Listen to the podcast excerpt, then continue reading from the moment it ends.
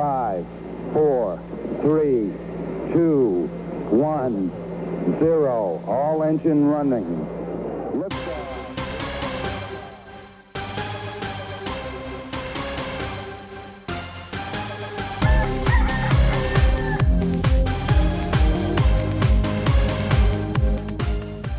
한국과 미국 스타트업 테크 기업 이야기 종의 4센트 드디어 88번째 8땡 시간을 시작하겠습니다. 와, 오랜, 오랜만에 본 방송이다, 그죠? 어, 그렇죠. 예, 저희가 2주, 2주씩 계속 인터뷰를 했었으니까. 네. 그러니까 한 달 동안 만이네요. 계속 네. 인터뷰가 나가고, 그죠? 어, 그 인터뷰가 또 좋았던 것 같아요. 어, 네. 김장훈 박사님도 그렇고, 신나리님도 그렇고, 조금 스타일도 다르고, 김장훈 박사님 지인분들이 많이 subscribe를 해 주셔 가지고, 많이 늘고, 뭐, 나리님도 또, 나리님, 그쪽에 나리님 지인분들이 또 subscribe를 좀 해주셔가지고, 어, 그죠? 어, 두 분의 아주 성공적인 인터뷰였던 것 같습니다. 저희 입장에서 봤- 봤을 때는. 자, 그러면 오랜만에 본 방송인데, 그, 한 달 동안, 물론 저희가 이제 중간 중간에 인터뷰한다고 만나긴 했지만, 한 달 동안 변화가 많이 있으셨던 것 같아요. 조박님의 개인적인 생활에. 아, 그래서 그렇죠. 요즘 꽤 럭셔리한 생활을 네, 남들이 보기에, 그렇죠. 네, 가로 열고 닫고, 남들이 보기에 럭셔리한 생활, 호텔 생활을 하고 계신다는 맞습니다. 소식을 접했는데 네. 어쩐 일이신가요? 호텔로 아, 온 가족이 피신을 가신 건가요? 맞습니다. 집을 저희가, 아, 저희가 얼마, 제가, 얼- 어, 팟캐스트에도 가끔씩 말씀을 드렸던 것 같긴 한데, 팟캐스트에서도, 아, 저희가, 아, 저희가 살고 있던 집을 팔았어요. 그래서 음. 9월 말에 오퍼를 받고 이제 10월, 10월 중순에 이제 딱 팔았는데, 음, 저희가 집을 팔고 나서 바로 이제 타이밍에 맞춰 한 2주 정도 기간이 있는데 그 기간 내에 집을 새 집을 찾아서 거기에서 이제 오퍼를 넣고 들어가서 이제 이사를 해서 했어야 되는데 아, 요즘에 음. 상황이 좀 여의치 않다 보니까 저희가 가고 싶은 집을 아직 못 찾아가지고 음, 음, 이제 헌 집은 팔았고 새 집을 찾아서 입주하기 전까지 시간이 비어서 음. 아, 호텔에서 지금 저희 가족이 생활을 하고 있습니다. 아, 럭셔리 호텔 생활. 네, 럭셔리 호텔 생활. 좋은 점도 있고 나쁜 점도 있는데, 아, 좋은 점이, 좋은 점을 보면 뭐, 아무래도, 음, 아침을 공짜로 주고 청소를 하지 않아도 된다라는 점이 굉장히 좋고, 좋죠. 예. 그리고 호텔 안에, 아, 아무래도 아직 코로나 때문에 제약은 좀 있지만, 그래도 호텔 안에서 사용할 수 있는 그런 공용 공간들이 좋고, 그리고 음. 작지만 앞에 조그맣게 정원같이 되어 있기도 하고, 뭐, 음. 캠프파이어처럼 불을 피워놓고, fire pit이라고 그러잖아요, 미국에서. 네네네. 예, 그런 네. 것도 있고, 그리고 작지만 뭐 풀장도 있고 자쿠지도 있어서 아이들도 그렇고 음. 저희들도 뭐 그냥 오후에 아니면 저녁 때 그냥 잠깐 편안하게 쉴때 예, 좋은 점들이 좀 있긴 하지만 그래도 빨리 집이 아, 구해져서 어, 편안하게 집에서 좀 다시 살았으면 좋겠습니다. 네, 조금 그 지금 얼마나 되셨죠? 호텔에서 사신 이제 지가? 일주일 다한 돼가요. 2주, 일주일, 예, 일주일. 다 돼가요. 집 없이 호텔에서 그냥 사는 건 어떠신 것 같으세요? 한번 해보시니까. 만약에 아, 자제분들이 없으시다면. 아, 아이들이 없다면 나쁘진 않을 것 같아요. 음, 예. 음, 그러니까 이걸 안 하고 원래는 저희가 단기로 렌트를 할까 했었는데 단기 렌트를 네, 하면 일단 단기 렌트를 찾기도 어려울 뿐더러 보통 그렇죠. 6개월이나 1년을 해야 되잖아요. 네네네. 그러다가 이제 만약에 2개월 정도 지났는데 마음에 드는 집이 나와서 이사를 해야 되면 나머지 또 4개월을 나, 페널티를 내야 그쵸. 되니까 그렇기도 네네. 하고 어, 뭐 단기 렌트는 굉장히 비싸기도 하고 그 샌디에고 같은 음, 경우에서 뭐 two bed, three bed 정도가 있는 그런 뭐 타운하우스 같은 데서 살려고 그러면 한 달 short-term으로 단기 렌트를 하면 3,500불, 4,000불 정도 줘야 되거든요. 와, 그러니까 그건 너무 어, 비싸다, 진짜. 비싸죠. 거기 또, 또 들어갈 때 또한 음, 달, 두 달치 뭐 deposit도 내야 되고 deposit도, 네네. 예, 한 달, 두 달 사는데 또 뭐 전기 account, 가스 account, 그 수도 account 다 옮겨야 되고 아, 맞아. 인터넷 그런, 그런 아주 귀차니즘이 있네요. 그죠? 예, 맞아. 그리고 인터넷도 거기로 또 옮겨야 되잖아요. 그쵸. 예, 네. 그러니까 이게 너무 귀찮은 것도 많아지고 이사도 또 몇 번을 또 해야 되고 그렇죠. 에어비앤비도 사실 사실은 알아봤었는데 일단 음, 에어비앤비는 요즘에 그 COVID 때문에 일단 그 호스트들이 약간 몸을 좀 사리는 추세이고 음. 그리고 어, 에어비앤비 같은 경우는 보통 이제 하우스 한 채를 다 쓰는 쓸 수 있는 집이 많지가 또 않- 많지가 않고 대부분은 이제 누군가를 그렇죠. 누군가랑 share를 해야 되는 거고 하우스 음. 하나를 다 쓰는 것들은 뭐 한 달 예약을 하면 한 25% 그런 디스카운트가 음. 있긴 한데 그걸 적용받더라도 한 달에 한 최소한 5, 6천 불씩 하더라고요. 그래서 네. 아 이렇게까지 돈을 쓸 필요는 없을 것 같다. 호텔을 알아보자. 그래서 음. 호텔은 그래도 인터넷도 무료로 되고 전기 그렇죠, 걱정할 필요 그렇죠. 없고, 예, 그리고 수도 걱정할 필요도 없고, 그리고 가장 좋은 게 이제 뭐죠? 음, 기동성을 유지할 수가 있잖아요. 그래서 그렇죠. 네. 언제든지 그냥 쉽게 네, 움직일 맞습니다. 수 있으니까. 예, 만약에 네. 다음 주에 정말 마음에 드는 집이 나와서 그 집에 입주를 하게 된다면 어, 호텔 같은 경우에는 언제든지 cancel을 하고 들어갈 수가 있으니까 페널티를 거의 안 물고. 뭐 더 한 2주 정도 연장해야 된다 그러면 연장하는 것도 큰 문제가 아니고 뭐 ideal한 상황은 아니지만 그래도 뭐 나쁘지 않다고 생각하고 있고 아이들은 아직까지 좋아해요. 호텔에서 생활하니까 이제 여행 와 있는 느낌인 거죠. 그렇죠. 네. 한 가지 이제 조금 있으면 좀 갑갑해하고 뭐 그런 변그 그렇죠. 그럴 수도 있을 텐데 네네 어쨌든 뭐 아직 일주일밖에 안 됐으니까 좋아하겠네요 아이들. 아직 좋아하고 있습니다. 네, 다만 이제 둘 다 학교가 100% 원격 수업을 아직 하고 있어서 좁은 호텔에서 이제 둘이 하루 종일 이제 수업을 들어야 되니까 그게 음. 조금 예, 힘들고 그래도 뭐 그냥 임시로 이렇게 하는 거니까 뭐 견딜만 하죠. 제 네. 기억에 그 뭐 다른 지역은 모르겠지만 샌디에고 좀 알아봤을 때 제가 지는 뭐 재작년이 됐나요 벌써? 작년 작년이겠죠? 작년 4 월에 작년에 네. 예, 예, 갔을 때도 호텔이 그래도 꽤 괜찮았던 것 같아요. 그냥 저렴한 그 중 저가형까지는 아니고 뭐 중 어, 중간 정도 가격대에 네네. 어, 뭐 브랜드 그 그래도 이름 있는 브랜드 있는 쪽으로 가면 네. 뭐 가격도 저렴하고 뭐 말씀하셨듯이 자쿠지도 있었던 것 같고 그게 날씨. 때문인지 위치 때문인지 모르겠지만 뭐 다들 그렇지는 않았던 것 같은데 그 동네는 뭐 다른 데보단 다른 시티에 있는 같은 급의 호텔보다는 꽤 네네. 좋았던 것 같아가지고 뒤에 뭐 수영장도 좋고 그래서 뭐 물론 뭐 자기 방에 있는 게 제일 편하고 좋겠지만 그렇게 하죠. 네. 뭐 네, 지금 뭐 그렇다 뭐 호텔 생활이 그렇게 나쁘진 않을 것 같고 뭐 사라님이 굉장히 좋아하신다는 소문을 들었습니다. 네, 그쵸. 청소 안 밥을 안 해도 되니까. 네, 밥을 안 해도. 그 아침을 그래서 그 어, 물론 이제 hot breakfast는 아니라서 그게 좀 아쉽긴 한데 네, 어, 뭐 그것도 뭐 계속 어차피 미국 아침은 다 똑같기 때문에 그렇죠. 좀 물릴 한 일주일 지나면 좀 물릴 것 같긴 한데 어쨌든 어, 좀 아쉬운 바가 있지만 점심 저녁은 그럼 어떻게 해결하세요? 어, 거기에 또 호텔이 이제 Residence Inn 같은 호텔이어서 방이 따로 침실이 따로 있고 화장실 따로 있고 kitchen도 따로 있어요. 그리고 작지만 음, 거실 같은 공간도 있고 그래서 어, 간단히 요리도 해 먹을 수 있고요. 냉장고도 꽤 크게 음, 있고 어, 이 바로 옆에 그 트레이더조도 있고 한국 마트도 있고 그래서 필요한 것도 사가지고 조금씩 넣어놓고 그걸로 이제 점심 때 간단하게 해 먹고 뭐 저녁도 예, 간단히 해 먹기도 하고 아니면 바로 옆에 이제 한식당이 있으니까 음, 들어가서 이제 뭐 픽업해서 오거나 요즘은 샌디에고는 어, 부분적으로 어, 식당 안에서 이제 indoor dining도 가능하거든요. 네네. 먹고 오고 뭐 그러고 있습니다. 그러니까 아이들은 더 좋죠. 예, 좋아하죠. 뭐 피자 네, 먹었다가 인앤아웃 버거 먹었다가 뭐 그러니까 예. 어우 이런 네. 천국이 다 있나 이 녀석들이 요즘에 신나가지고 그러고 있습니다. 네, 아빠의 무거운 어깨와 얇아지는 통장은 아랑곳하지 않은 채. 그렇죠. 예, 그런 거 신경 안 쓰고 있죠. 저는 뭐, 네. 하다가, 네, 그, 일단 그래도 집을, 파- 집을 아, 파는 것 자체가 굉장히 큰 프로젝트였는데, 올해 갑자기 음, 시작한, 여름에 시작한 프로젝트인데, 그게 두 달 만에 딱 잘 끝나서 마무리돼서 다행이고, 음. 네, 이제 사는 것만 이제 남았습니다. 아, 강박님은 뭐, 그러면 한 달간 네. 어떻게 보셨습니까? 뭐 저도 저는 저도 이제 그 같이 말씀을 드렸었는데 집을 알아보고 있다가 일단 포기를 했어요. 여기 아까 잠깐 말씀해 주시지만 미국의 지금 주식 시장이 너무 셀러 마켓이라 가지고 예. 음, 주택 시장이요? 예, 예, 주택 시장이. 저 뭐라 네네. 그랬어요? 주식 시장. 아, 자, 학교 차이긴 이해 한데.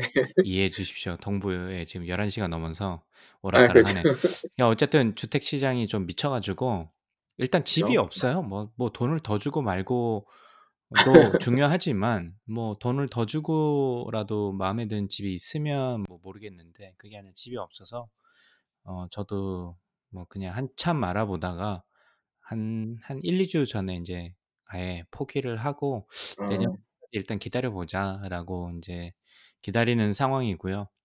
네. 저는 인제 다행히 쪼박님처럼 호텔 생활을 하지 않아도 되는 렌트 집이 있으니까 참 그러고 보면 이 이사라는 게 네. 한국도 그렇고 미국도 그렇고 진짜 큰일인 것 같아요. 뭐 집을 아 이사는 계약을 정말 하고 큰일이죠. 네예또 맞아요. 타이밍을 맞춰야 되고 아 맞습니다. 그이 비어 있는 집에 그냥 쏙 들어가면 되는 게 아니라 이게 뭐 여러 가지를 어레인지를 해야 되기 때문에 네 이사를 또 그렇습니다. 태평양을 건너 가지고 몇 번씩 해본 사람 입장에서는 아 이게 참 이게 쉽지 않은 거고 저도 맞아요, 빨리 맞아요. 인제 내 집으로 들어가서 편안하게 좀 살았으면 하는 바람이 있는 것 같고요. 뭐 그거 외에 지난주에 인제 학생들 중간고사 대신에 발표 수업이 있어서 좀 그 그거 신경 쓴다고 아무래도 원격으로 하다 보니까 쪼끔 이렇게 미안한 마음이 항상 좀 있어 가지고 학생들한테 좀 가능하면 같이 뭔가를 할 수 있는 이벤트 온라인상으로 만들려고 하는데 이게 생각만큼 모티베이션이 많지 않은 학생인 경우에는 좀 미국에도 지금 뭐 한국도 비슷하다고 하는데 이그 어 집의 부유함의 음. 정도에 따라서 아이들의 인제 교육 격차가 엄청나게 심해지고 있다 이런 말을 많이 하잖아요. 아무래도 그렇죠. 이제 경제적으로 부족하면 엄마 아 아버지가 이 신경을 많이 못 쓰게 되고 그러다 보면 자연스럽게 아이들이 쉽게 공부보다는 딴 길로 빠질 가능성이 높은 환경이잖아요, 원격이라는 게. 그러다 맞아요. 보니까 네. 그런 이슈가 좀 많이 제기되는 것 같은데 뭐 그런 것 같습니다. 대학 교육도 마찬가지고 아주 똑똑한 친구들이나 모티베이션을 받은 친구들이 아니기 때문에 평균적으로 봤을 때는 아 아이들도 이 학생들도 좀 쉽게 퍼지는 것 같아요, 이 음. 분위기에 따라 가지고. 그래서 그게 좀 그런 걸 좀 없애 주려고 많이 노력을 하는데 아무래도 좀 부족한 면이 많이 있는 것 같고 그래서 인제 어제 진짜 오랜만에 오피스에 나가 봤어요. 꽤 오랜만에 제 오피스에 명찰이 제대로 붙어 있나 싶어 가지고 한번 가 봤는데 집에 공부도 안 되고 그래 가지고 와 그래도 캠퍼스 타운은 캠퍼스 타운인 것 같아요. 뭐 제가 이 어젯밤 12 시쯤에 거기서 인제 출발해서 밤에 집으로 인제 네. 돌아왔는데 저녁에 제가 갔거든요. 저녁에 쪼끔 집중해서 일할 것들이 좀 있어 가지고 그래서 인제 갔는데 캠퍼스 타운은 캠퍼스 타운인 것 같아요. 12 시가 됐는데도 그 Wendy's랑 그 Cook Out이라는 저희 local인지는 잘 모르겠는데 햄버거 집이 있는데 이 차가 엄청 많은 거예요. 그래서 '아 어. 그래도 캠퍼스 타운은 캠퍼스 타운이구나. 시골이라도 12 시가 이렇게 불야성을 이루다니.' 그래서 좀 어 이 학생들에 대해서 우려가 많았잖아요. COVID 인제 개학하면서. 근데 '아 여기도 만만치 않구나.'라는 생각을 했었습니다. 그래서 그런 그렇게 또 한 달을 보냈네요. 저희가 그 오랜만에 어 오늘 객원이자 반고정 이신. 무방 네. 예 무방님을 저희가 급히 섭외를 했어요. 어 그 이유는 쪼금 이따 저희가 여쭤보도록 하고 이왕 인제 접속을 하셨으니까 무방 님 나와 계십니까? 네, 안녕하세요. LA입니다. LA. 네. 네. 오늘 간만에 3원 방송이네요. 네. 어떻게 지내셨어요 그동안? 뭐 보니까 잘 지내시는 것 같던데 여행도 쪼끔 다니시고 코비드 상황임에도 네. 불구하고 아이들이랑 열심히 어떻게 하면 아이들의 에너지를 소진시킬까 항상 고민하면서 열심히 하는 아빠 네. 노릇을 페이스북으로 제가 잘 모니터링하고 있는데 어떻게 지내셨어요?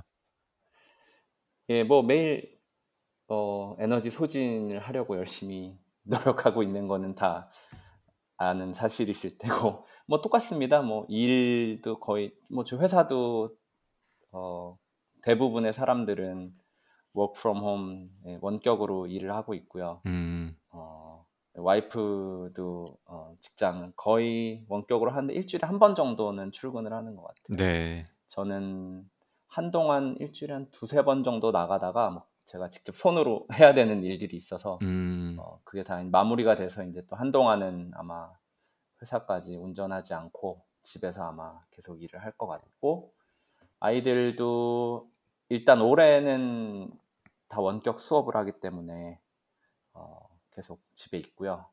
어, 지금 계속 공지가 이제 조금씩 오긴 하는데 LA 통합 학군이 전미에서 첫 번째 아니면 두 번째로 큰 학군이라고 하더라고요. 네. LA USD라고.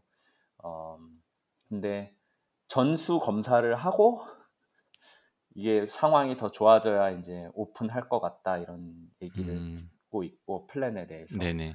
그래서 뭐 일단 연말까지는 이렇게 쭉 가는 거고 내년 봄에 언제 애들이 다시 학교를 갈지 저도 매우 궁금해서 네. 뭐 한동안은 계속 똑같은 상황이 될 것 같고요. 여행 같은 경우는 그 뭐 요세미티를 다녀왔었는데 한두 달쯤 전에 어 뭐 사람도 많이 없고 이렇다고 해서 이제 추천을 받아서 요즘 가기 나쁘지 않다 이래가지고 갔는데 정말 사람이 없긴 없더라고요. 그, 그 이유 중에 하나는 이제 공원 국립공원에서 입장 제한을 해가지고 매월 초에 그 다음 달 예약을 받아요. 그러니까 음. 예약한 날짜보다 하루 전이나 하루 늦게 올 수도 없고 딱 그날 정해진 날짜에 딱 입장을 할 수가 있는데 어 그거를 이제 제한을 둬서 약간 수강 신청하는 그런 느낌으로 아침 일찍 일어나서 10월 1일이 아니다. 9월 1일에 일어나서 10월 걸 예약했나? 아, 헷갈리네. 음. 8월 1일에 일어나서 9월, 걸 9월, 예약했나? 예, 뭐 9월 달에 다녀오셨던 것 같아요. 네. 예. 예. 그래서 이제 뭐 숙소도 뭐 꽉꽉 채우지 않은 그런 숙소에 방 예약한 날짜부터 24시간 이상 방을 비워두고 뭐 이런 약간 조심스럽게 이제 진행을 했던 그런 숙소를 찾아서 어, 잘 다녀왔고요. 근데 마침 또 그때 산불이 나가지고 네네. 산불 초기였어요. 그래가지고 음. 하늘이 벌써 연기로 이제 다 누리끼리 했고 그 시절이었던 것 같은데 예, 어쨌든 네. 즐겁 나름 즐겁게 하지만 또 산불에 공포에 떨면서 어, 재빨리 도망 나왔죠. 네. 더 커지기 전에.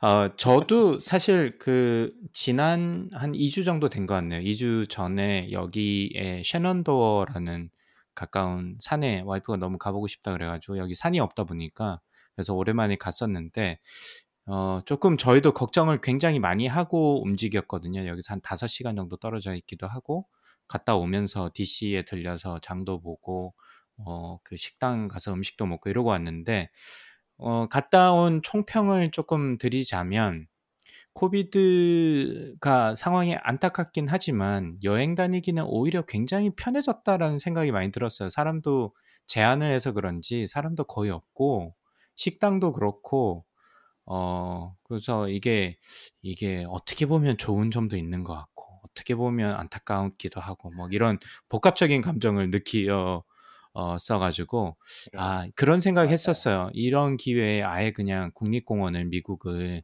천천히 어차피 학교 애들 학교도 안 가는데 한번 돌아볼까라는 생각도 하기도 했었었는데 어쨌든 뭐 네. 돌아다니기 조심만 하면 돌아다니기는 그렇게 그쵸. 나쁘지 않을 것 같긴 한데 아무래도 아이들이 이 어, 마이, 마스크 생활이 익숙하지 않다 보니까 이 마스크를 쓰고 장시간 어, 돌아다니고 걸어 다닌다는 게 그게 좀 힘들어하는 것 같더라고요. 저도 좀 답답한 면이 없지 않아 있고. 그러니까 그것만 빼면 예. 뭐 상당히 좀 좋았던 것 같습니다. 저도. 네, 오히려 대자연으로 나가면은 한산하더라고요. 네, 네. 그래서 너무 도시 부러웠어요. 안에 있는 것보다. 근데 뭐 저희는 LA가 제일 위험한 것 같아서 지금 미국 음, 안에서도 음, 사- 워낙 감염된 숫자도 많고 네, LA를 벗어나는 게 더 안전합니다.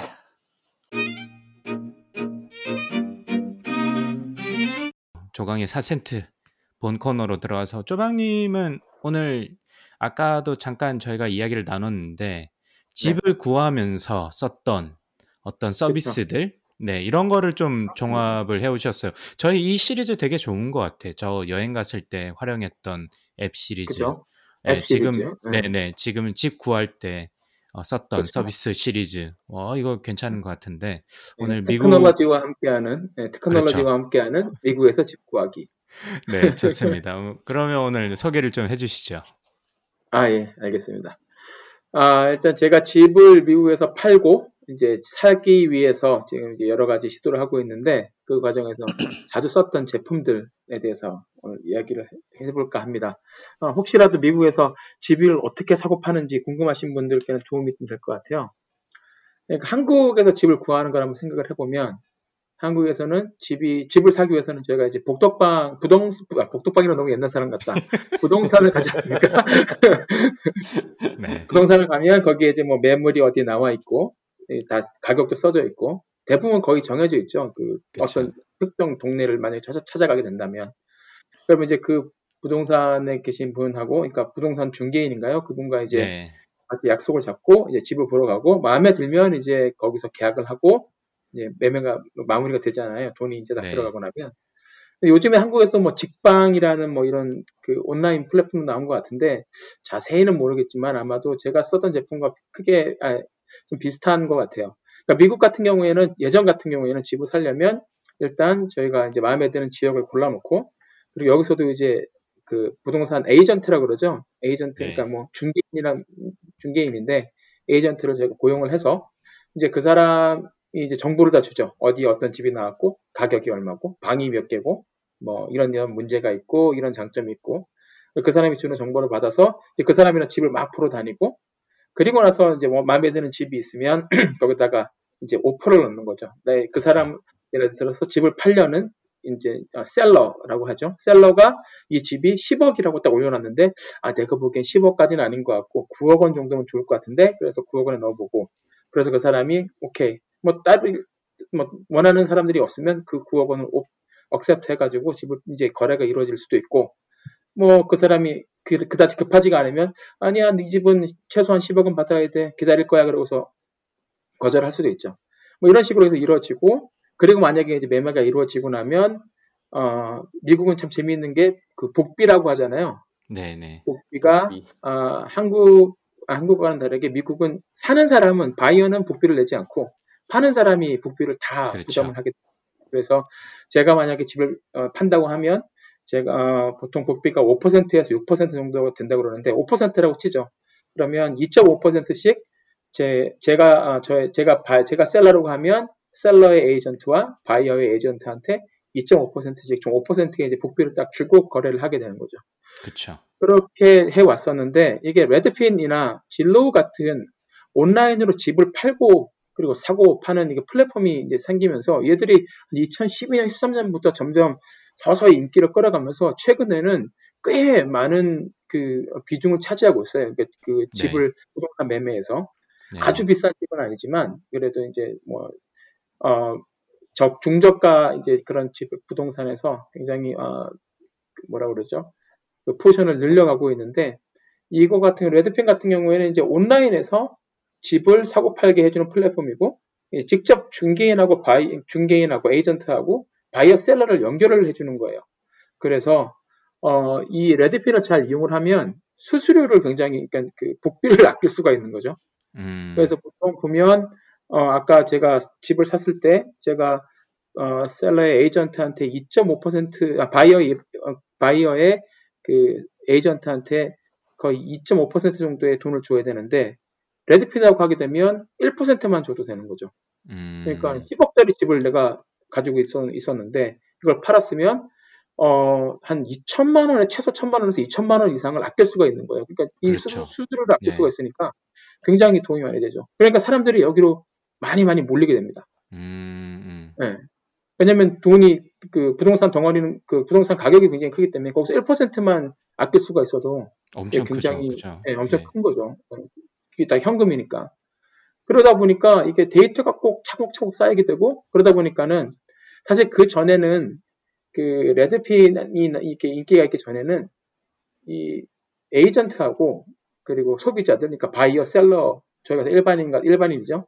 바이어, seller가 갖고 있는 정보의 비대 그 비대칭이 굉장히 심했어요. 음. 그래서 사실은 그 에이전트한테 당했다라고 이렇게 확 호소하는 사람들 되게 많고 음. 뭐 우스갯소리로 세상에서 가장 못 믿는 미국에서 가장 믿지 못할 직업 세 개가 변호사, 중고차 딜러 그리고 부동산 에이전트 뭐 이런 농담들도 많이 많고 그랬었거든요. 음, 음. 그런데 데이터가 많이 차곡차곡 쌓이고 그리고 이제 앱을 키면 이 주변의 시세도 볼 수 있고 최근 뭐 한 10년간의 이제 부동산 이 집이 어떻게 가격이 오르고 내렸는가에 대한 추세도 볼 수가 있으니까 조금 더 투명한 거래가 이루어질 수 있는 가능성이 좀 높아지고 그러다 보니까 네. 사람들이 이걸 계속 사용을 하고 있어요. 네. 그래서 그 앱을 강박누다 아마 집을 보셨으니까 아마 레드피는 보셨을 것 같은데 네. 앱이 굉장히 사용하기 편하잖아요. 그쵸. 네. 예. 그러니까 이거랑 그리고 이제 제 에이전트가 일하는 회사에서 제공하는 앱이 따로 있어요. 음, 근데 네. 그 앱을 쓰다 그 레드핀 앱을 쓰다가 그 앱을 쓰다 보면 어 답답해서 도저히 못 쓰겠어요. 네. 네. 정말로 굉장히 이, 이 앱에다가 굉장히 많은 아, 투자를 해가지고 사용하기 편하고 바로 또 Google Map이나 Apple Map하고 연, 연동이 돼서 예, 뭐 그 인근 지- 지역 정보도 많이 사용할 수 있고 음, 그래서 이제 원하는 지역에 원하는 가격대 올라온 집에 이제 2D 화면을 보고 집 안에 구조가 어떤지 다 볼 수 있고 그리고 이제 COVID가 나온 다음에 원래는 open house라고 해서 집을 주말에 열어놓고 사람들이 계속 들어왔다 나갔다 들어왔다 나갔다 그러는데 그렇죠. 코로나 때문에 락다운이 걸렸다면 이렇게 못하니까 무조건 예약을 잡고 이제 그 선택 뭐 예약을 잡고 오는 사람들만 보여주다 보니까는 많이 못 보여주잖아요. 네. 그러니까 이제 레드핀에서 시작 그 한- 런칭을 한 게 3D로 가상 투어를 할 수 있게 하는, 그 프로그램을 이제 그, 그, 그 뭐죠 그 기능을 넣어놨어요. 그래서 제가 원하는 집에 2D 사진을 보고 어 마음에 든다 그러면 이제 3D 투어를 클릭하면은 직접 이제 그 아- floor plan도 다 볼 수, 그 floor plan도 볼 수 있고 직접 그 안 클릭하면서 그 안에 집 안에 집 안에 구석구석 그 돌아다니면서 볼 수가 있는 거죠. 음, 그러다 보니까는 이제 내가 원하지 않는 뭐 구조라든지 아니면 어, kitchen이나 뭐 이런 곳이 내가 원하는 디자인이 아니라든지, 아니라든지 아니면 backyard가 생각보다 너무 좁다든지 아니면 너무 관리가 안 되었다든지 그런 사진이 보이면 그냥 굳이 가볼 필요 없이 거기서 딱 마음을 접는 거죠. 음, 음, 그러다 보니까 이제 내가 그 집을 사는데 들어가는 굉장히 많은 그 절차라든지 시간을 대폭적으로 줄여서 집을 사는데 들어가는 그러니까 뭐라 노력과 발품을 상당히 많이 줄여주는 그런 아주 좋은 프로그램입니다. 네. 네. 뭐 약간 에어비앤비 느낌이 나는 것 같아요. 그러니까 지역과 뭐 방 몇 개 이런 식으로 음. 필터링도 잘 할 수 있게 돼 있고 어, 살펴보면 물론 이제 용도는 결국에는 집을 사는 용도겠지만 그렇죠. 어쨌든 사용하는 법은 에어비앤비에서 방 찾는 거, 집 찾는 거랑 크게 음, 다르지 않은 것 맞아요. 크게 다르지 않네요. 그러고서 그렇게 보니까. 네. 그리고 이제 필터링을 잘 해놓으면 뭐 예상 내가 쓸 수 있는 돈에 이제 버짓을 딱 정해놓을 최저와 최대치를 저- 정해놓을 수도 있고 그리고 어, 학군을 내가 이 학군을 가야 되겠다. 그러니까 자녀가 있는 분들은 학군이 굉장히 중요하니까 특정 school district, district를 딱 찍어놓으면 거기에 있는 집들만 또 볼 수도 있고 그리고 가장 좋은 건 그 주변의 집 매물들이 어떻게 그 주변에 그 내가 살려는 집 주변에 집들이 최근에 얼마에 팔렸는지 보면 아 이 정도 가격에 내가 사는 게 아, 바가지 쓰는 건 아니구나 뭐 비싸게 사는 건 아니구나 이렇게 볼 수가 있으니까 어 아무래도 그 전에 비해서는 이제 정보가 없던 상태에서 realtor 말만 듣고서 결정을 내릴 때보다는 아무래도 데이터가 있는 상태에서 결정을 내리니까 아무래도 어, seller도 그렇고 바이어도 굉장히 좀 예전보다는 편안하게 생각을 하는 것 같아요. 그래서 Redfin이 굉장히 인기가 좋은 것 같습니다. 네. 그래서 보면 이게 2004년에 창업을 했는데 17년에 상장했거든요. 2017년에. 그래서 코로나도 코로나 때문에 올해 3월에 lockdown이 걸렸을 때 다들 아 이거 경제도 완전히 막 완전 폭망할 거고 부동산도 완전히 이제 폭망할 거다. 주, 주식 주가 주택 가격 엄청 폭락할 거다라고 예상을 예상을 다 했었잖아요. 그러면서 네네. 주가가 거의 10불 가까이 떨어졌다가 그 이후로 점점 점점 오르면서 지금 10월 초에 지난주에 봤을 때는 거의 55불까지 5배 이상 올랐었습니다. 아, 거의 뭐 테슬라네. 그러니까 다섯 배 이상 올랐었죠. 그래서 저희 어 미국 지금 지금도 계속 미국 주식 시장이 지금 어 매물이 모자라서 주- 집값이 계속 오르고 있는 추세라서 이 레드핀 같은 경우는 뭐 경쟁사인 진로도 마찬가지고 앞으로도 인기가 계속 오르지 않을까 생각이 들어요. 그러니까 네. 집을 구할 때 굉장히 편안하게 과- 그 과정을 어, 편하게 해주는 굉장히 좋은 앱이고 뭐 당장 집을 사지 않더라도 관심이 있는 지역에 아 내가 나중에 돈을 벌거나 이사를 가면 여기다가 집을 꼭 사고 싶다 그러면 한번 앱을 다운 앱을 다운 받아서 그쪽에 있는 그 집들이 이제 어느 정도 가격에서 형성이 되어 있는지 보는 것도 좋을 것 음. 같아요. 이 부동산이 사실 어떻게 보면 그 본격적인 오프라인형 어, product 어, 비즈니스 모델을 가지고 있는 거잖아요. 이 실제로 그렇죠. 가서 예. 봐야 되고 뭐 지역도 봐야 되고 뭐 방향이라든지. 근데 이제 음. 미국에서 제가 미국에 와서 인제 산 지가 얼마 안 되긴 하지만 지금 와서 또 느낀 게 뭐냐면 미국에 같은 경우는 주택의 형태들이 진짜 너무나 다양하기 때문에 한국 같은 경우는 사실 되게 심플하잖아요. 뭐 대충의 지역, 뭐 어느 학군에 들어가는지, 그 다음에 아파트 의 브랜드 따진 분도 약간 있지만 일단 평수, 방이 몇 개고 음. 평수가 어떻게 되는지, 그다음에 방향. 사실 이 세 개가 거의 대부분의 중요한 팩터들을 좌우하는데 미국에서 제가 집을 사려고 알아보니까 이거는 집 형태도 다 다르고 한국은 대부분이 아파트에서 살면 아파트 레이아웃은 뭐 최근에 나온 게 좀 더 달라지고 안에 뭐 그 구성하는 구성품들이 쪼끔 달라지긴 하지만 그래도 거의 레이아웃이 비슷하잖아요, 한국 아파트 같은 경우는.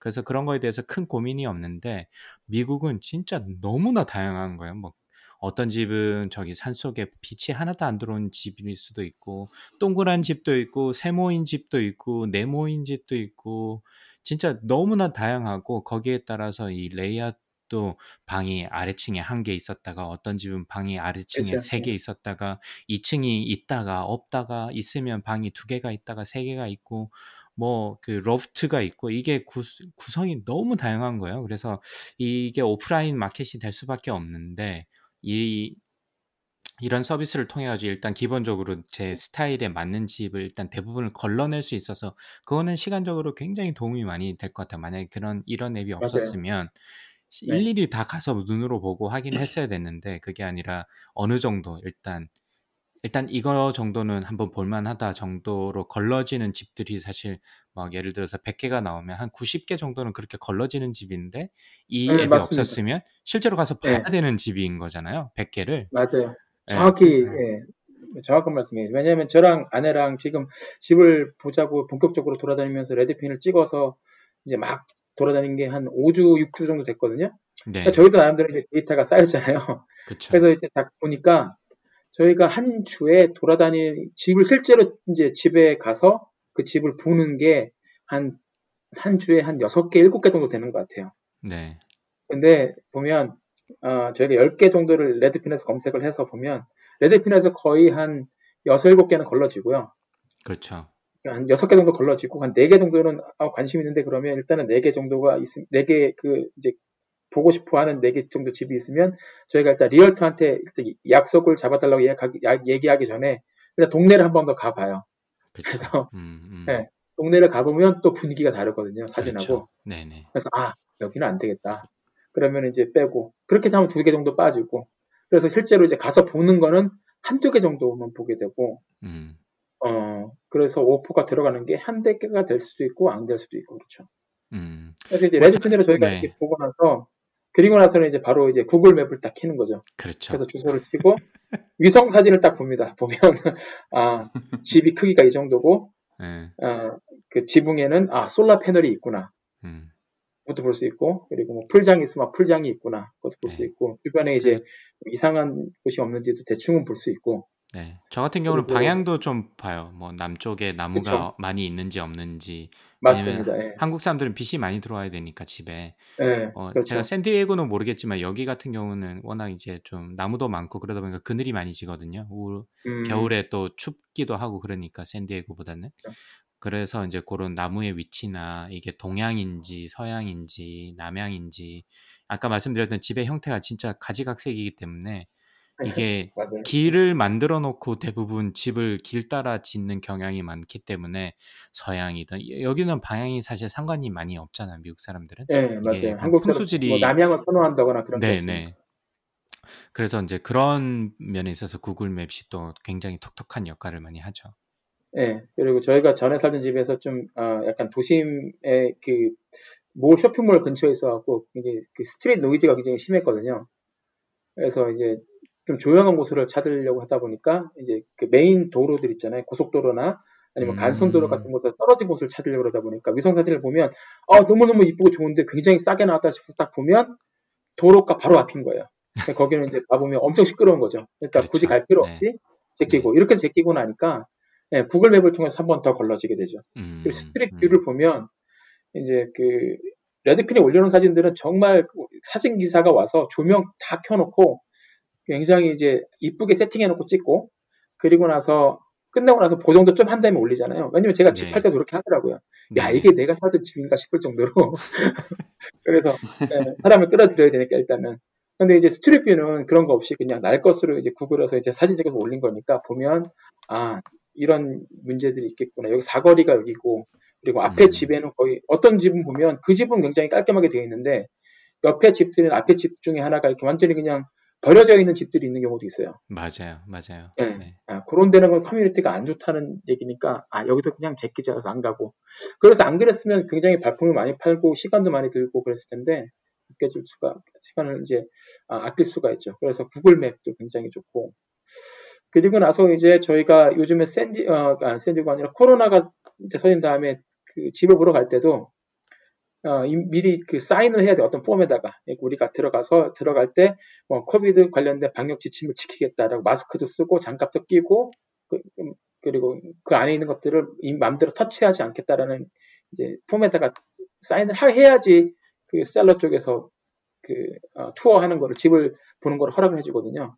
네. 이런 것들을 이제 왔다 갔다 하면 귀찮게 안 하고 그냥 DocuSign을 통해서 서명을 하는 거죠. 음, DocuSign 덕에 굉장히 일이 많이 줄었습니다. 할 때마다 음. 그걸 해야 되는데 이메일로 DocuSign 보내주면 그냥 사인 클릭 클릭해서 보내주면 다 끝나고 그렇죠. 그리고 예, 오퍼를 넣고 오퍼를 받고 그 과정에서도 엄청나게 많은 그 서류들이 왔다 갔다 하거든요. 그렇죠. 그리고 네. 또 은행하고 이제 론을 받고 하는 과정에서도 굉장히 많은 서류들이 왔다 갔다 하는데 그것들을 지금 다 다큐 사인으로 하고 있어요. 그래서 제가 집을 팔 때 어, 사람을 직접 만나서 종이에 사인한 게딱한건 있었어요. 딱한번 음, 있고 그 외에는 대부분 모든 것들이 다 다큐 사인으로만 진행이 돼서 어, 그 전에도 이제 DocuSign을 통해서 이제 전자 서명하는 것들이 이제 점점 점점 많아지고 있었는데 COVID 덕에 얘들이 완전히 가속을 받은 것 같아요. 그래서 음. DocuSign도 보면 주가가 3월에 한 80불, 70불 이 정도 했었는데 지금 한 200불, 250불 정도로 한 3배 정도 이상. 예, 올랐습니다. 음. 앞으로도 계속 그 올라갈 것 같아요. 아마 아, 한국에 그럴, 있는 그럴 것 같네요. 네. 그 한국에 있는 모두 사인이라는 프로, 뭐 프로그램 그 앱이 있는데 그거랑 비슷한 거죠. 음. 한국에는 아직은 많이 여기 다큐 사인처럼 많이 쓰이는 것 같지는 않은데 하여튼 야 다큐 사인도 굉장히 많이 쓰고 그래서 그 레드핀하고 구글맵 그 다큐 사인 덕에 굉장히 그 집을 구하고 집을 마음에 드는 집을 찾고 구경하고 그리고 이제 집을 실제로 이제 팔거나 살 때 계약하는 과정에서 시간을 굉장히 줄일 수가 있고 그리고 스트레스도 좀 덜 받게 되는 것 같습니다. 이 세 가지 음, 프로그램이 굉장히 많이 도움이 됐고 네. 그리고 나머지 두 개는 이제 집을 살 때 유용한 것들인데 집을 살 때 이제 뭐 아무리 보고 겉에 직접 가서 보더라도 그 주변에 어떤 사람이 있는 사는지를 알 수가 없잖아요. 네네. 가장 중요한 게 이제 거기에 범죄자들이 얼마나 많이 살고 있는가 아니면 범죄가 많이 일어나고 있는가 이런 것들을 알 수 있으면 좀 좋을 텐데 어, 그 중에 하나 SpotCrime이라는 그 웹사이트가 있습니다. 음, 그러니까 SPOT crime, 예, SpotCrime이라는 그 웹사이트인데 여기는 어, 특정 커뮤니티 주소를 집어넣으면 그 주변에 이제 이- 주- 그 주변에서 일어났던 범죄 기록을 보여주는 거예요. 그래서 음, 뭐 여기 얼마 전에 몇몇월 며칠에 내가 사는 내가 살려고 하는 집에 뭐 옆에 집에서 가정 폭력이 있어서 남편이 뭐 체포됐다 이런 것도 나오고 음, 그리고 뭐 저쪽 집에서 어, 뒷집에서는 뭐 그저 도둑이 들었다. 그래서 뭐 자동차가 도난당했다. 이런 것도 있고 앞집 아저씨가 DUI로 음주운전으로 체포됐다. 뭐 이런 것들도 있고. 음, 그래서 그게 이제 많이 있는 그, 그런 아이콘들이 많이 떠 있는 커뮤니티라면 한번 생각을 해봐야 되겠죠. 가족이 살기 그렇죠. 안전한 네. 곳은 아닐 수 있으니까. 그리고 이제 아이들을 키우고 특히 여성분들이 이제 있거나 아니면 뭐, 예, 뭐 남자들 만 예외는 아니겠지만 어, 성범죄자들은 미국은 이제 처벌도 좀 강하게 하지만 이, 이 성범죄자들이 출소한 다음에 추적을 굉장히 빡세게 하잖아요. 네네. 엄격하게 하잖아요. 그래서 이 사람들이 이제 다 등, 등록을 해놓고 public에다 고- 그 사람들의 이제 이름과 거주지를 다 공개를 해놨는데 요거를 이제 모아서 Google Map에서 이제 볼 수 있게 해놓은 사이트가 있어요. Family Watchdog이라는 곳인데 음, 여기를 들어가서 내가 원하는 그 커뮤니티 주소를 내가 이사 가고 싶어하는 집의 주소를 넣고 딱 보면 그 주변에 성범죄자들이 얼마나 많은지를 볼 수가 있고 음, 노란색, 초록색은 이제 뭐 그냥 성범죄자고 빨간색으로 표시된 것들은 그 아동 성범죄자들이 살고 있는 집이에요. 어, 그러니까 어, 아이들이 특히 여자 아이들이 있는 집을 여자 아이들이 이제 여, 그러니까 뭐죠? 딸이 있는 예, 자녀를 음. 딸 자녀를 둔 분들은 그런 곳은 무조건 피하시는 게 좋겠죠. 네. 안전한 곳이 아니니까. 그래서 보면 샌디에고도 딱 이 패밀리 와치독을 켜가지고 이제 딱 보면 그 빨갛게 모여 있는 곳들이 몇 군데가 있고 이런 거 없이 음. 그냥 청정 지역이 몇 군데가 있어요. 네. 보면 그런 데가 대부분 이제 인기 있는 지역이죠. 학군 좋고 뭐 집값 비싸고 그러니까 다 예, 아무래도 자본주의의 그 끝을 달리는 곳이다 보니까 네. 뭔가 굉장히 집도 넓고 방도 많고 막 수영장도 있고 인테리어도 너무너무 잘 되어 있는데 싸다 싶으면 패밀리 와치독을 켜면은 빨간 경우도 되게 많고 어. 아니면 뭐 위치가 고속도로 두 개가 만나는 곳 그 앞에 있어서 이제 들어가면 그 앞에서부터 시끄러워갖고 완전히 창문을 못 열어주는 그런 곳도 있고 음. 그러니까 이제 이런 것들을 잘 이용하면 아무래도 이제 발품을 많이 그 시간과 노력을 많이 줄일 수가 있고 그리고 이제 엉뚱하게 잘못된 집을 사는 실수를 줄일 음. 수가 있지 않을까 네, 그렇게 네, 생각이 됩니다. 그래서 한번 네. 앞으로도 이제 계속 보다가 또 잘 쓰는 앱이 있으면 제가 업, 업데이트를 하나씩 하도록 할 텐데 일단 집을 살 때 정보를 얻기 위해는 Redfin, Google Map 굉장히 좋고 이제 진행을 할 때는 매매 진행을 할 때는 DocuSign 굉장히 도움이 많이 되고 그리고 이제 어, 이 집이 안전한가 그거 보기 위해서는 SpotCrime하고 Family Watchdog이라는 웹사이트를 이용하시면 어, 뭐 실수를 줄일 수 있지 않을까 그런 생각이 듭니다. 네, 아마 주마다 좀 다를 것 같은데 제 기억으로는 제가 오퍼 넣을 때 보니까 성 주변에 성 제가 어떤 A라는 집에 오퍼를 넣었는데 이제 네. 그 바로 네이버가 알고 보니까 이제 성범죄자가 살고 있던 거예요. 그래서 그럴 어. 경우에는 취소를 할 수 없다고 하더라고요. 그게 한 장에 이제 계약서가 여러 장이 있는데 그 중에 하나가 거기에 사인을 하게 돼 있더라고. 옆에 그 이웃이 성범죄자라는 이유로 이 계약을 파기할 수 없다. 이렇게 있어가지고 대신에 이제 이 사인을 하기 전에 확인을 하라는 거죠. 그래서 저도 이제 그쵸, 그쵸. 확인을 음. 한 바가 있는데 어쨌든 뭐 미국에서는 뭐 한국도 마찬가지지만 사실 이런 것도 좀 어, 알 필요가 있을 것 같고 그 뭐 가만 생각해 보니까 소음 얘기하니까 그 얼마 전부터 애플워치에 이 소음 측정에 대해서 그 기능이 들어갔는데 그런 네. 것도 사실 이런 맵으로 나올 수 있겠다는 생각이 언뜻 들었어요. 그래서 뭐 A라는 지역에 가면 평균적으로 거기에서 살고 사, 있는 사람들의 평균 소음이 좀 높다든지 이게 소음에 대한 이 지도도 나올 수 있으면 이게 합쳐지면 굉장히 좋을 수 있겠다라는 생각도 언뜻 좀 들어서 아, 음. 네, 그것도 좀 재밌을 것 같고 이 무방님께서는 혹시 그 근시일 내에 네. 이사하실거나 뭐 아니면 집을 사실 계획이 있으신가요? 아, 마음만 굴뚝 같고 혀, 상황상 뭐 금방은 안 될 것 같고요.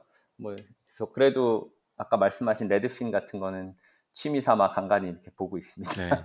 그 아무래도 많이들 보라고 하더라고요. 저도 미국에서 아직 집을 안 사왔기 때문에 그렇게 하는데 많이 보면 많이 네. 볼수록 이제 보는 눈이 달라진다고. 특히 미국 같은 경우는 아까 말씀드렸지만 워낙 다양하기 때문에 종 집의 형태나 종류가 그래서 많이 볼수록 자기가 원하는 스타일의 집이 생긴다고 하더라고요. 그래서 예, 여긴 어 려운 게 너무 오래된 집들이 되게 많아서 그쵸. 음, 막 몇십 년은 기본이고 뭐 음, 뭐 100년 넘은 집들도 막 가끔 보이고 이러니까 그쵸. 예. 그게 좀 뭐- 어렵다곤 하더라고요. 안에 이제 뭐 plumbing, 수도, 하수구 이런 것도 다 손봐야 되는 집들도 있는가 하면 뭐 음, 저희 동네는 새로 지은 집들이 되게 많은 편인데 뭐 아무래도 또 COVID 관련해서 이제 그런 집을 오- 보러 오기 힘드니까 아예 새로 지은 건물들은 self tour를 하게끔 해놓은 곳도 있더라고요. 음, 그러니까 음, 전화로 전화나 앱으로 이렇게 신청을 하면 이제 집에 비밀번호를 알려주고 이제 그럼 들어와서 그냥 어차피 이거는 새로 분양하는 것처럼 그냥 새 집인 경우인데 네, 네, 네. 어, 들어가서 이제 보고 나오고 뭐 이런 걸 하더라고요. 음. 보통 옛날에는 아, 뭐 요즘도 물론 그렇지만 이제 팔려고 하는 집들의 락박스라 그러잖아요. 네네. 조그만한 자물통 음. 같은 걸 어디 게이트에 열쇠가 들어있는 자물통을 걸어놓고 에이전트들이 이제 그 비밀번호를 아니까 와서 이제 문 열어주고 같이 들어가서 보거나 뭐, 뭐 사는 사람이 있기도 하고 뭐 그랬던 것 같은데 다니는 게 정말 일이죠. 저희 같은 경우는 처음에 집 보러 다닐 때 애들이 두 살? 이랬던 것 같거든요.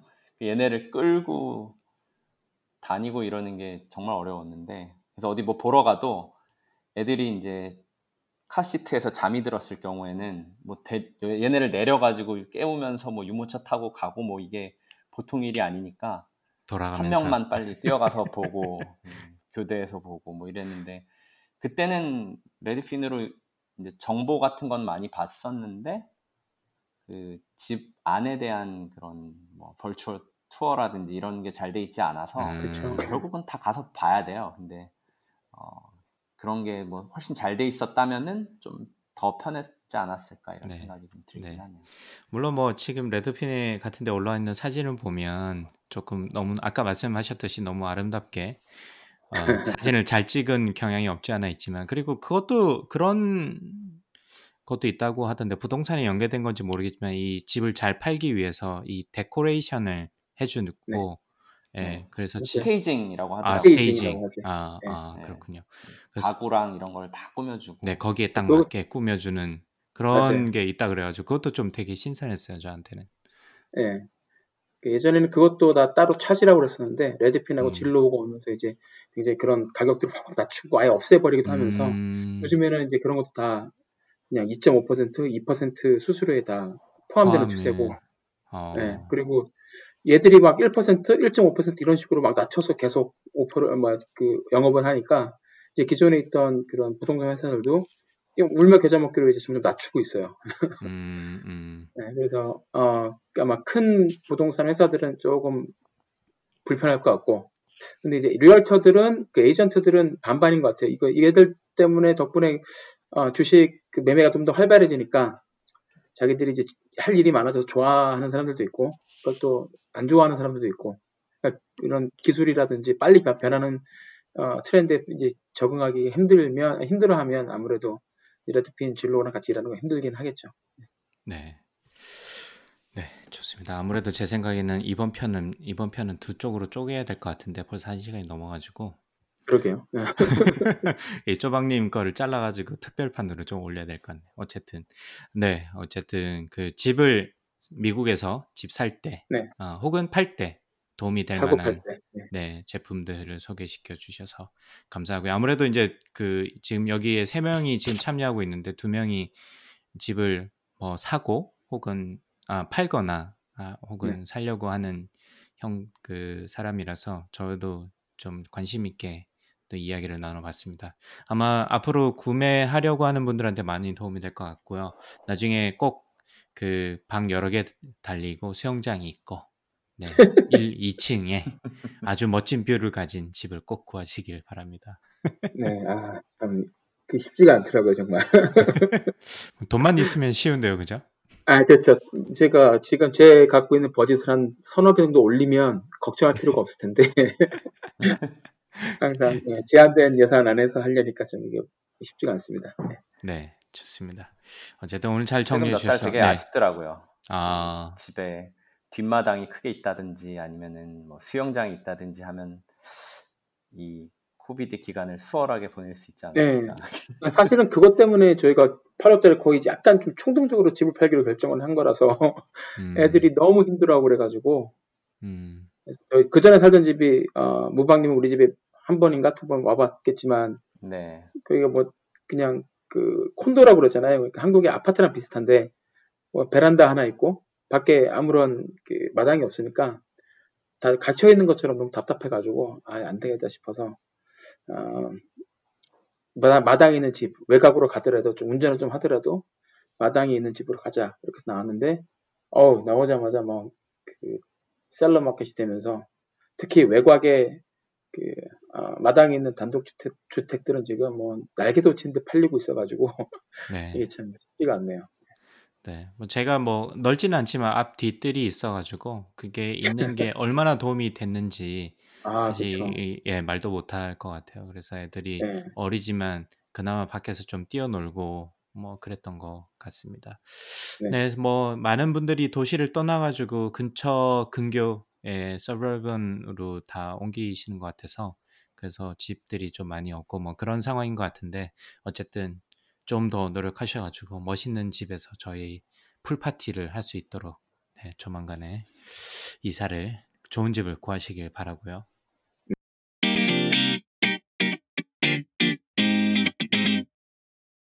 아, 오랜만에 해주는 2주의 pick. 조박님은 오늘 어떤 pick을 들고 오셨습니까? 예, 간만에 제가 지금 읽고 있는 책이 있어서 그거를 추천해 드리려고 합니다. 음, 아, 데이빗 거긴스라는 분이 쓰신 책인데 한국에는 아직 안 나온 것 같아요. 영, 영어로 제목이 Can't Hurt Me입니다. 음, 그러니까 어, 나를 해칠 수 없어, 뭐 나에게 음. 상처를 줄 수 없어 이런 제목인데 아 이거 아시는 한국에서도 아시는 분들 꽤 있을 거예요. 이- 이분이 데이빗 거긴스라는 분이 그 네이비실 출신으로 이제 이라크 아프간 전쟁에서 이제 참여 이제 전쟁 이제 참여하시고 전역한 다음에 갑자기 마라톤 대회에 나와가지고 막 찢어지고 막 구멍난 셔츠 입고 마라톤 대회 같은 데를 막 참가해가지고 막 상금을 막 쓸어담기 시작해요. 음, 알고 봤더니 이제 그 아프간 전쟁에서 작전 중에 사망한 전유 전우들의 이제 셔츠를 찢어진 셔츠를 입고서 마라톤 대회, 어, 철인 삼종 대회 이런 걸 참가해가지고 상금을 받아가지고 그 사망한 전후의 그러니까 자녀들이 대학 갈 때 대학 등록금으로 대주는 거죠. 어, 그래서 뭐 이분이 이제 그때부터 막 운동을 지- 제대로 제대로 시작해가지고 철인 삼종 경기도 몇 번을 하고 뭐 울트라 마라톤도 하고 뭐 데스밸리 그 더운 데에서 막 216km 달리기 하고 막 17시간 동안 턱걸이 4,000개 막 하고 막 이런 기록 세우면서 상금을 받으면 모으는 족족 이제 자기 네이비실 출신 전우들 사망한 전우들의 자녀들에게 음, 학자금으로 보내주는데 여태까지 이분이 준 상금으로 이제 대학 학자금을 받은 전우의 자녀들이 200명이 넘는다고 해요. 어, 이분이 대단하다. 대단하죠. 근데 이제 이분이 이제 책을 이제 썼는데 그 책이 이제 Can't Hurt Me고 거기서 이제 일부분이 앞부분은 자기 어렸을 때 이야기를 하는데 몇 주 전에 제가 그 이주의 픽에서 소개시켜드렸던 저니 킴의 그 팟캐스트 있잖아요. 거기서 네네네. 저니 킴이 어렸을 때 얘기하는 거랑 좀 비슷해요. 굉장히 어린 시절에 우울했고 어, 특히 아버지의 가정 폭력에 굉장히 많이 시달리고 학교에서는 이제 왕따도 많이 당하고 그랬었는데 이제 어, 모두 의욕 없이 살다가 네이비실 어, 훈련 과정이 나오는 TV를 보고 이제 자신도 아 이렇게 살면 안 되겠다 싶어서 이제 네이비실에 가서 인생이 완전히 바뀐 거고 또 전쟁을 겪으면서 또 한 번 더 인생이 바뀐 건데 음, 아 이게 자신의 이렇게 한계에 도전하는 그 사람의 이렇게 인생을 아, 볼 수 있고 거기서 굉장히 깊은 영감을 얻을 수가 있는 책입니다.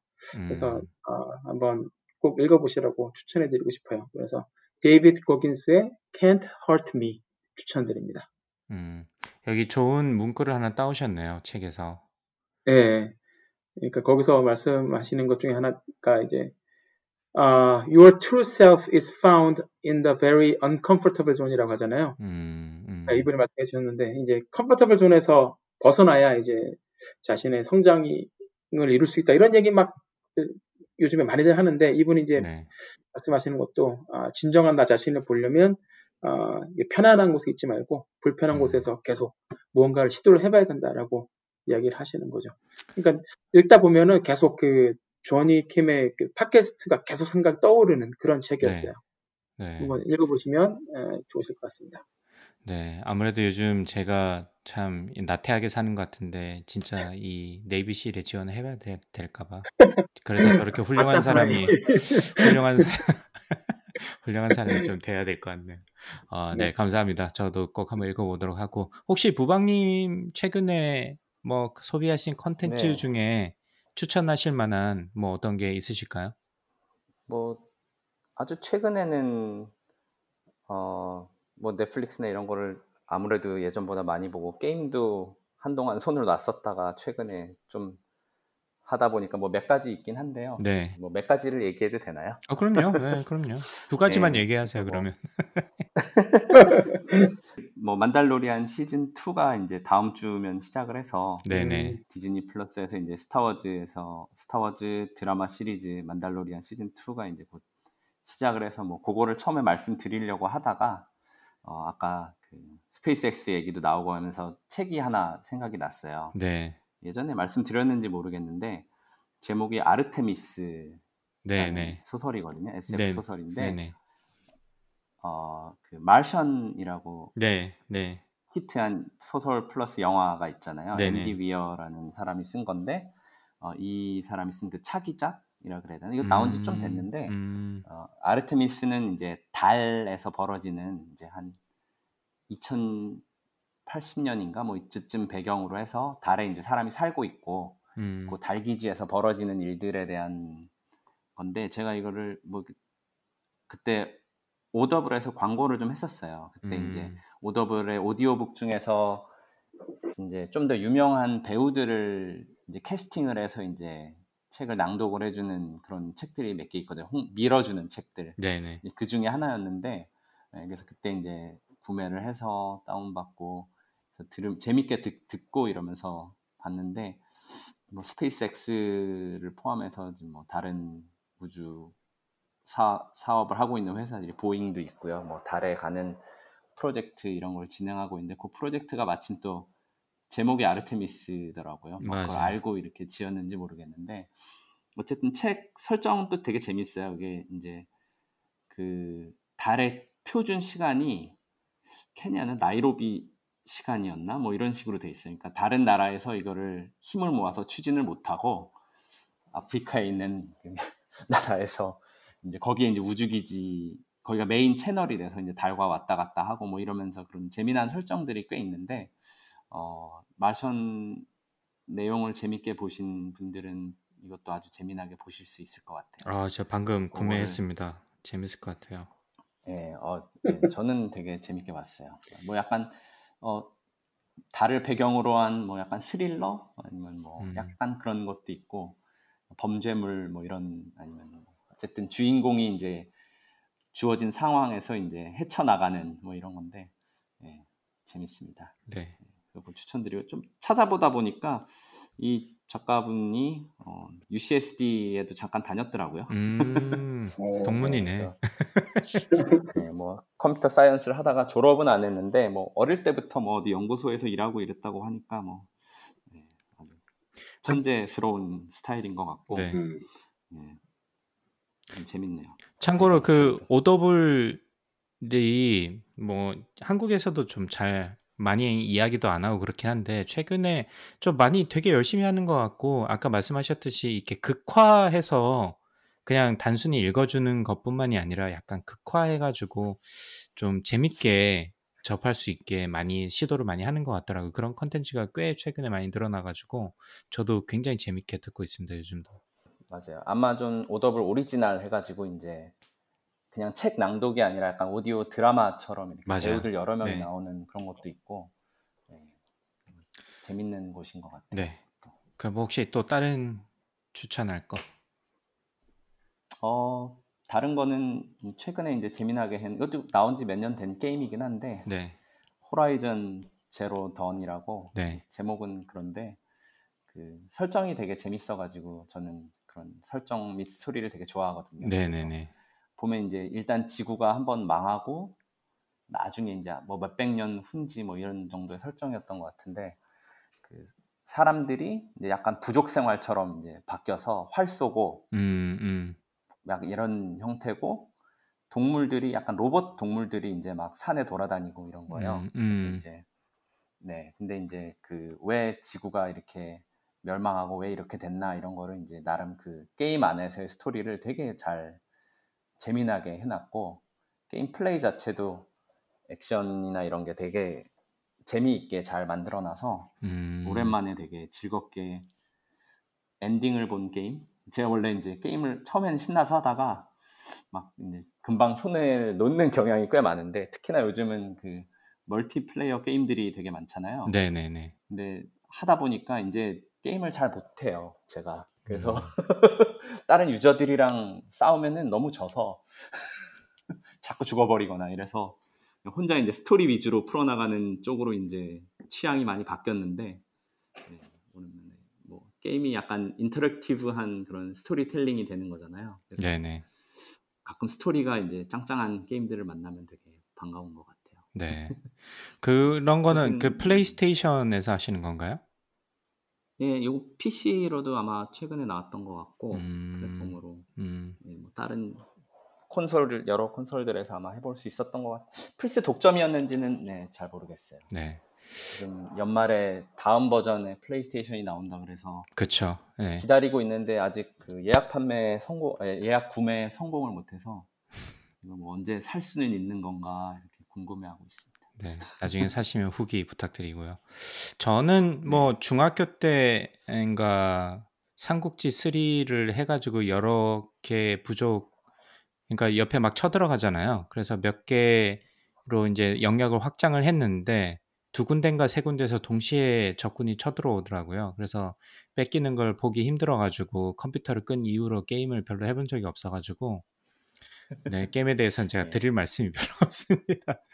네, 어쨌든 오늘 게임이랑 계기가 네, 있는 것 같아요. 네, 네. 뭔가 마음을 심하게 상하거나 그러니까 예.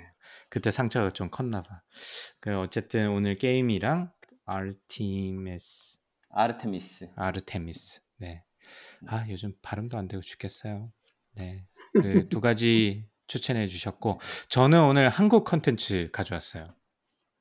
이 최근에 본 한국 제가 컨, 한국 드라마나 이런 걸 잘 안 보는데 어, 너무 내용이 비슷한 것 같아가지고 잘 안 보고 저는 이제 미드를 주로 많이 보는데 어, 그 넷플릭스에서 비밀의 숲이라는 드라마가 있더라고요. 커뮤니티에서 하도 뭐 재밌다 재밌다 하길래 보기 시작했는데 어 너무 재밌게 봤어요. 시즌 저는 개인적으로 시즌 1, 2가 있는데 시즌 1이 더 좋긴 했는데 어쨌든 작가가 뭐 어느 분인지 잘 모르겠지만 이 최근에 나오는 검찰이나 이런 행태들을 잘 어울러 가지고 스토리를 너무 잘 만들고 거기에 뭐 조승우 씨나 배두나 씨나 이렇게 뭐 잘 알려진 배우들의 연기도 그다음에 감초 연기 하시는 조연들도 너무너무나 하나 모두 다 좋아 가지고 어, 최근에 아주 재밌게 봤던 시리즈물입니다. 그래서 혹시 못 보셨다면 어, 넷플릭스의 비밀의 숲 추천드리겠습니다.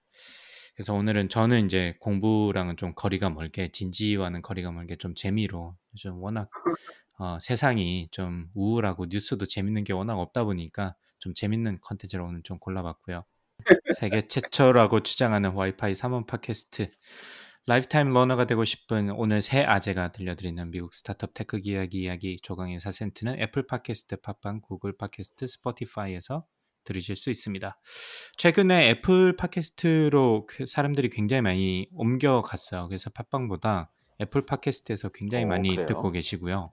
어, 네, 뭐 감사합니다. 어쨌든 뭐 이래나 저래나 늘어나는 건 항상 좋은 일이죠. 예, 많이 들으셔서 그렇죠. 감사드리고요. 팟캐스트에 대한 의견이나 의견은 페이스북 페이지나 dr.chogang@gmail.com으로 연락해 주시기 바랍니다. 아, 이번 한 주도 모두 고생하셨고요. 오늘 다가오는 새로운 한 주도 힘차게 시작하시기 바랍니다. 아, 지금까지 방송 들여, 들어주셔서 감사합니다. 감사합니다. 감사합니다.